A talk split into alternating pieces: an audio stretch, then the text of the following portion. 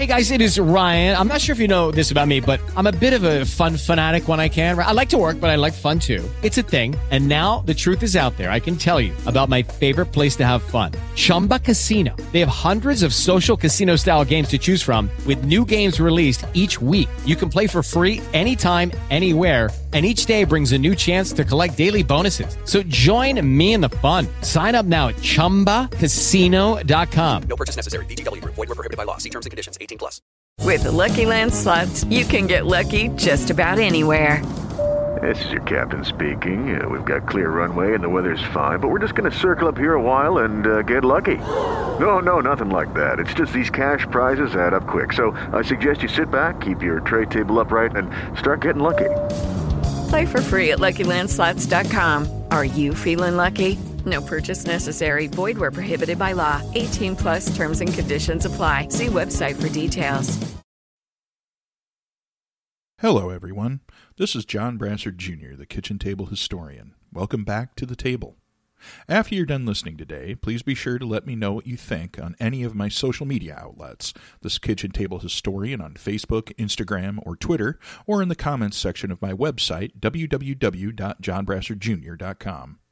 As always, I ask that you would please like, subscribe, recommend, write a review, or tell a friend or five about the podcast. This helps more people to find their way to the table and allows these great pieces of history to spread even further.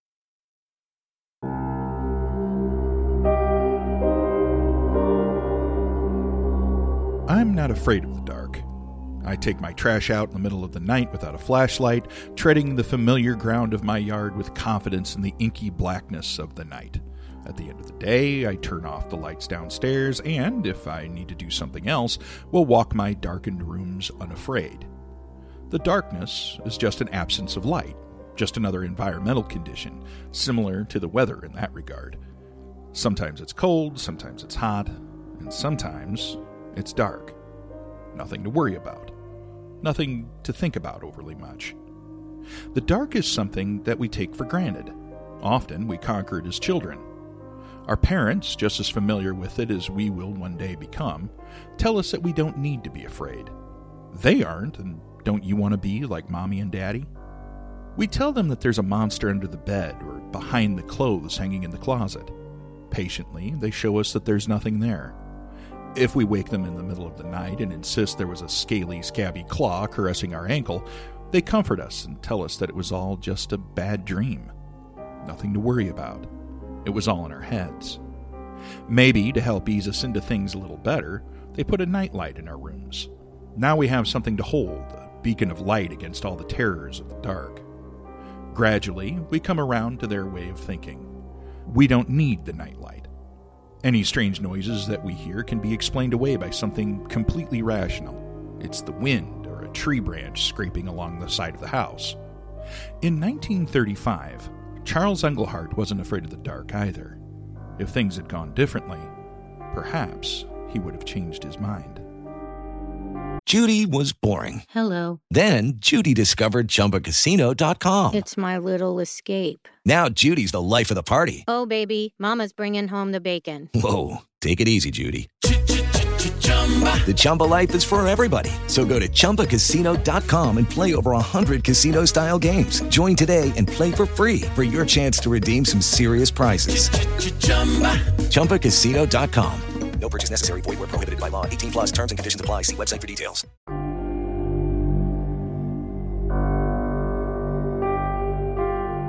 In 1907, the Davenport Hotel opened in its namesake city, Davenport, Iowa. Designed to be luxurious, their rooms boasted brass beds and beautiful wooden furniture. They had electric lighting, telephones, and even hot and cold running water. Although taken for granted in the modern era, these things were considered fancy amenities for that time. Guests could dance in the ballroom on the top floor, or they could have dinner in the enormous hotel dining room. The Davenport Hotel was set to impress, and it did it very well. Well, that is until the Blackhawk Hotel opened in 1915. Where the Davenport was set to impress, the Blackhawk Hotel was designed to compete with the grand hotels of Chicago and New York. No expense was spared, and no detail overlooked, both in front of and behind the scenes of the operation. The Blackhawk had everything that the Davenport did, and more. Like the Davenport, rooms in the Blackhawk had hot and cold running water, but also their own bathtub or shower. In addition to this, all the rooms had a special ice water tap, which delivered extremely cold water on demand, chilled by a refrigerant system in the basement. All of this was made possible by nearly two miles of pipe that had been installed to accommodate the plumbing needs of the Blackhawks guests. Like the A list hotels that they were trying to emulate, the Blackhawks' goal was to provide for their guests every need without them ever having to leave the premises. A fine cigar store and a drugstore were installed directly in the hotel to provide more basic amenities, while a billiards room and bowling alley provided on site entertainment. The entire hotel was adorned with the finest materials, from woods to glass. The furniture was provided by the same company that furnished some of the very finest hotels in the nation. The owners were determined to set the Blackhawk above the very best luxury hotels in the Midwest, and no price was spared. The Davenport just couldn't compete. But the Miller Hotel Company, the owners of the Blackhawk, weren't interested in putting their competition out of business. Instead, in 1916, they bought the Davenport and took over its operation. After all, it was still a great hotel, but just not quite the caliber of the Blackhawk. Many top hotels at that time boasted barber shops, Guests at the Davenport and the Blackhawk both were often traveling businessmen, merchants, and entertainers who wanted to look their very best. To get that, the hotels hired skilled barbers who would be able to provide their clients with whatever hairstyle they needed. They were competent individuals who practiced their trade with excellence and the utmost professionalism. For many years, Charles Englehart was one of them. Born in Grandview, Iowa, Englehart had moved to Davenport and become a barber. Charles didn't ever become wealthy, but he did well enough to retire by the 1930s. More importantly, he'd made wise business investments, which had allowed him to live quite comfortably, even in the midst of the Great Depression. He had never married, but had joined several fraternal orders, namely the Freemasons. Nearly everyone who associated with him knew Englehart as a kind and friendly man. Unfortunately, Charles had also become well known for carrying around large sums of cash. At any given time, he could have anywhere from fifty to two hundred dollars in his wallet. In a time when most people didn't have a lot of money, people took notice. For most of them, it didn't matter. Sure, they needed money, but they weren't about to steal it. Others, however, didn't care how they made ends meet. If they needed to steal a few bucks here and there, so be it. For these kinds of people, an elderly gentleman carrying a couple hundred bucks in their pocket provided an opportunity. On September 23, 1935, Charles pulled his car behind his home on West 8th Street. He had just had a pleasant visit with his brother across town and was returning to his apartment for the night. Charles brought the car to a stop in front of the large wooden shed that he used for a garage. Turning off the car, he took the keys and began to open his door. Englehart had just began to stand up when he felt something strike him hard on the left side of his head. Stunned and confused, Charles tried his best to orient himself and figure out what was happening. He felt something hit him again, a white hot pain tearing through his head, and then again. Charles, unable to take any more, fell back into his car and slumped across the front seat, his keys slipping from his limp hand. R.C. Townsley lived on nearby Main Street and shared the garage with Englehart. As he pulled his own car into the driveway, he saw Englehart's car parked in front of one of the doors. Townsley got out, opened the garage door, then went back and pulled his own car inside. As he walked out of the shed, something about the older man's car struck him as odd. Why hadn't Charles gotten out yet? Charles was seventy years old. Had something happened to him? Walking over the driver's side door, Townsley squinted and peered inside. There, lying across the seat and barely moving, was the old barber.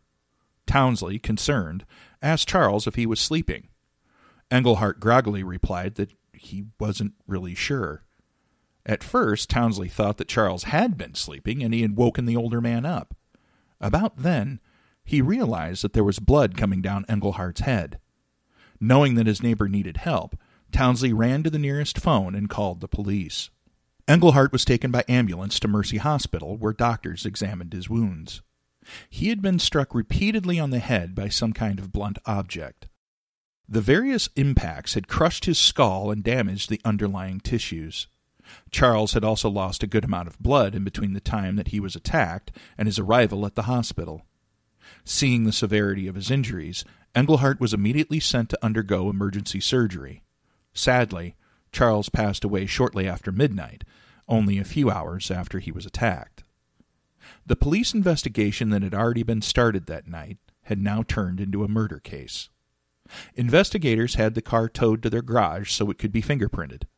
They also conducted a thorough search of the surrounding area to locate the murder weapon, but it was never found. They noted that Englehart's wallet and cash had been taken, but his jewelry, which included a diamond ring, had been left alone. After questioning several of the neighbors, detectives talked to one that had seen someone walking around the garage the night before.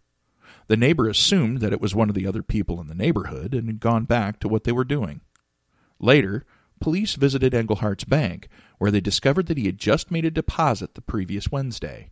He had withdrawn $59, which he carried in his wallet.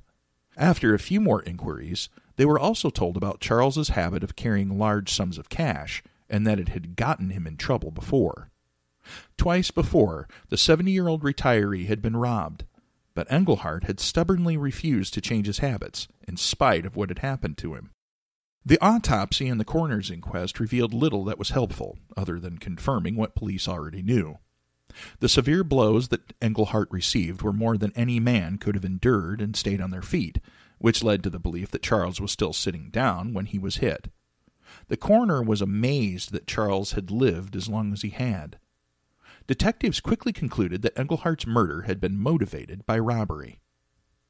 Despite his brother's insistence that Charles wouldn't have given up his money without a fight, it wouldn't be hard for an able bodied and determined individual to overpower a 70 year old retiree, especially if he was taken by surprise. Detectives theorized that the assailant was waiting for Englehart to come home. The area surrounding the garage was dark and offered plenty of places to hide. As soon as Charles opened his car door, the killer stepped forward and struck him repeatedly in the head to either kill or incapacitate him, and then stole the wallet. When questioned, Townsley had said that the radiator on Englehart's car was still warm. Detectives reasoned that he must have arrived shortly after the attack, forcing the killer to flee before he had a chance to take Englehart's jewelry. The detectives followed up every lead that they had, but nothing led anywhere. No wallet, no murder weapon, and, most importantly, no real suspects. Still, they quickly followed up on any new developments that came up. The most promising lead that they received was when Roy Young, a 32 year old shoe clerk, was shot to death in a gunfight with a night watchman in Chicago. Young had been a nephew of Englehart's sister in law. Allegedly, he had written a letter to his sister Ruth that placed him in Davenport at the time of Charles's murder.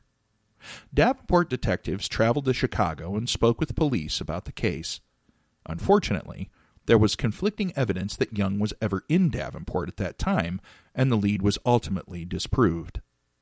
After that, the case grew cold. A reward of $500 was posted in the hope of finding new leads, but none ever surfaced. To this day, Englehart's murder remains unsolved. Charles Englehart was a good man who shared that goodness with others. He lived conservatively, enabling him to live a comfortable retirement in his last years. Unfortunately, his kindness was tempered by a stubborn refusal to stop making a mistake that had caused him to be robbed twice already. The third time he made it, it cost him his life. Eighty three years later, Charles Englehart's killer remains unknown and unpunished. Over eight decades later, it is unlikely that their identity will ever come to light. Charles Englehart wasn't afraid of the dark. It was just another environmental condition to overcome. Sometimes it's hot, sometimes it's cold, and sometimes it's dark. But what he didn't realize was that it wasn't the dark itself that was dangerous or scary. It was what hid inside the dark, covered by shadows, that brought about his terrible and untimely